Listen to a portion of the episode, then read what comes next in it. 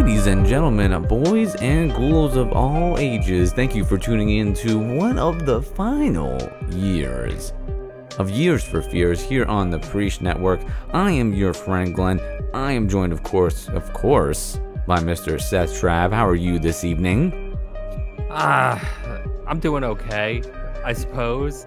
Uh, now, I know, I know, I know. You're upset because you had to twist my arm. You had to beg to get me to feature the two thousand eighteen horror classic, Hereditary. You said, uh, Glenn, I need this on the show. I won't do this month's worth of Years for Fears without it. My life is not worth celebrating in celluloid without the inclusion of this pinnacle achievement in filmmaking. That's what you said to me. Not even the furthest thing from. I said, my God, why? I'm why gonna, do we have to talk about this one? And I'm going to tell you why. Now, as you can tell, both myself and Mister Seth Trav are not big fans of this movie. No. All right? Now, every episode of Years for Fears so far has been about, on average, seven, eight minutes or so. So I'm going to try, we're going to try our best to have a little bit of ramble, the trailer in there, and keep it on point. Let me tell you, first of all, if you like this movie, awesome. Like any movie you yeah, want. Yeah, no shame. I'm not no here shame to you for liking it. Not at all. I'm not here to, like, you know, trash on your movie. But here are here are our, are our problems with it. Um, and then I'll tell you why I wanted it to be on the show and why I thought it was important. One, when this movie first like came out and they showed the trailers, it looked super cool, super so interesting. Good. The trailer for this movie is great, and they bill it like, you know, they talk about like, you know, its performance on like the festivals, and they and they say how people thought it was like the scariest movie of all time, and like it looks, the trailer kind of makes on it look par like, with The Shining. Yeah, yeah. The trailer makes it kind of look like this like crazy ghost story or something. You don't really know what it is, but the way that they're hyping it up to be so so scary, um, you know, is just. I was like, I need to see this. Like, it was an event when this was coming out. Yeah, we'd hoped. Then it we... was like Paranormal Activity, you know? Everybody was like, we gotta go see Hereditary. Heredity.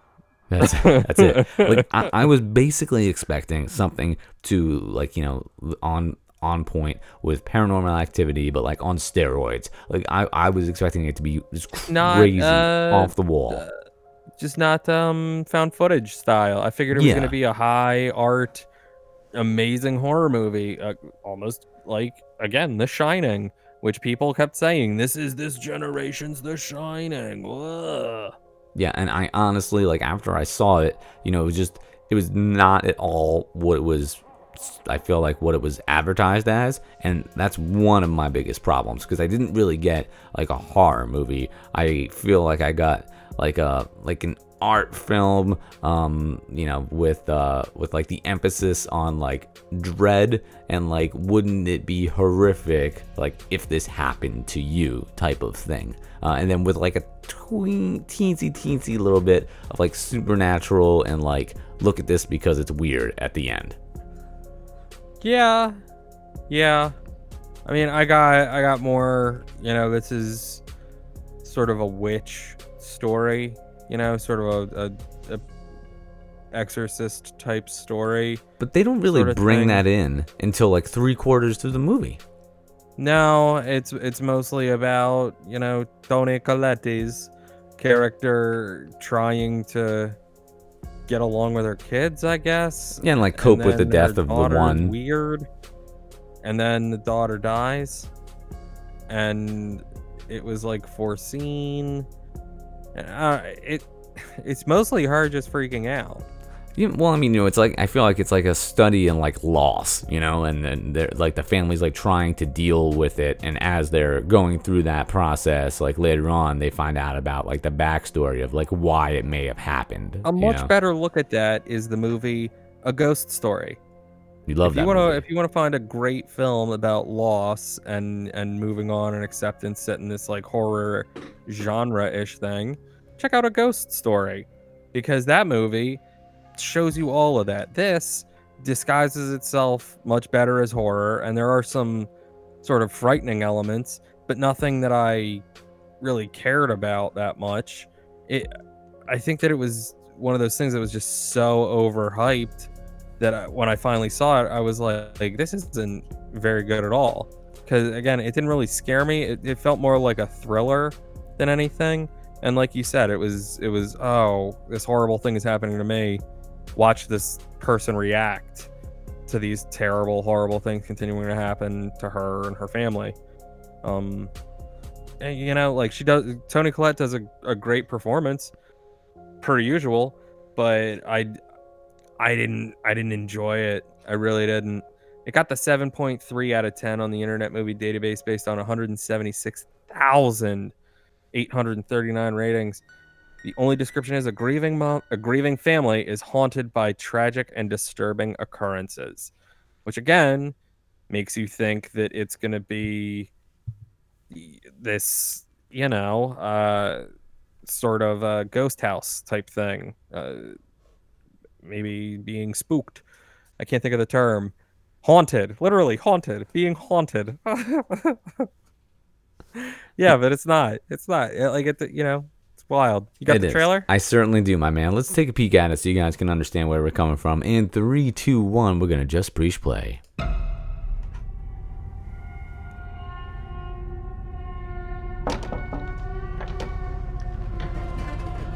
Come on, Peter.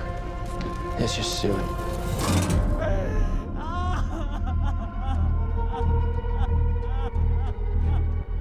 It's heartening to see so many strange new faces here today. I know my mom would be very touched and probably a little suspicious. My mother was a very secretive and private woman. It's Grandma. You know you were her favorite, right? Even when you were a little baby, she wouldn't let me feed you because she needed to feed you. She was a very difficult woman, which maybe explains me. I recognize you from your mother. What? Sometimes I swear I can feel them in the room. Oh my God! What's that? She isn't gone.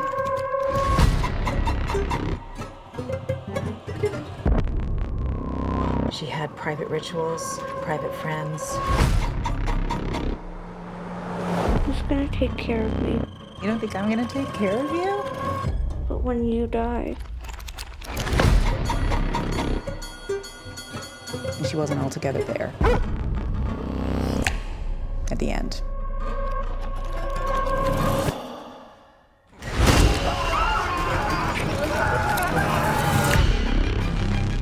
Mom? I don't like this. Dad, I don't like this. What's happening? Peter! Don't you ever raise your voice at me! I am your mother! Mom, what's happening? Make it stop! Make it stop! I just don't want to put any more stress on my family.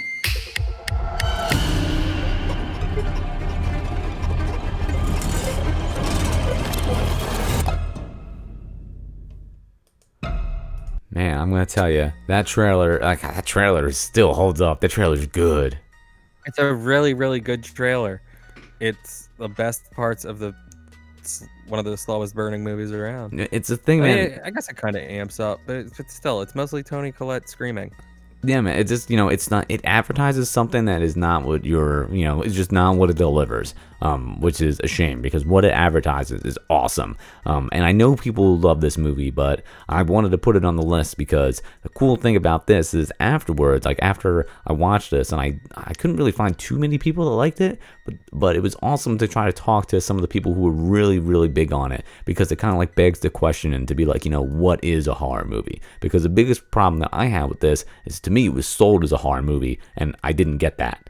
Um, but some people were like, "Oh, yes, it is," you know, because of you know X, Y, and Z. So it was cool. I feel like this is a good movie. Like if you're taking a class on film, like this is like awesome to try to like figure out where it fits like genre-wise, um, you know, and what it what is horrific and what is not. I feel like this would be awesome to write an essay about. Um, so I feel like in terms of like art, I feel like it's super successful in that sense because it makes you want to talk about it more, you know, and analyze it more.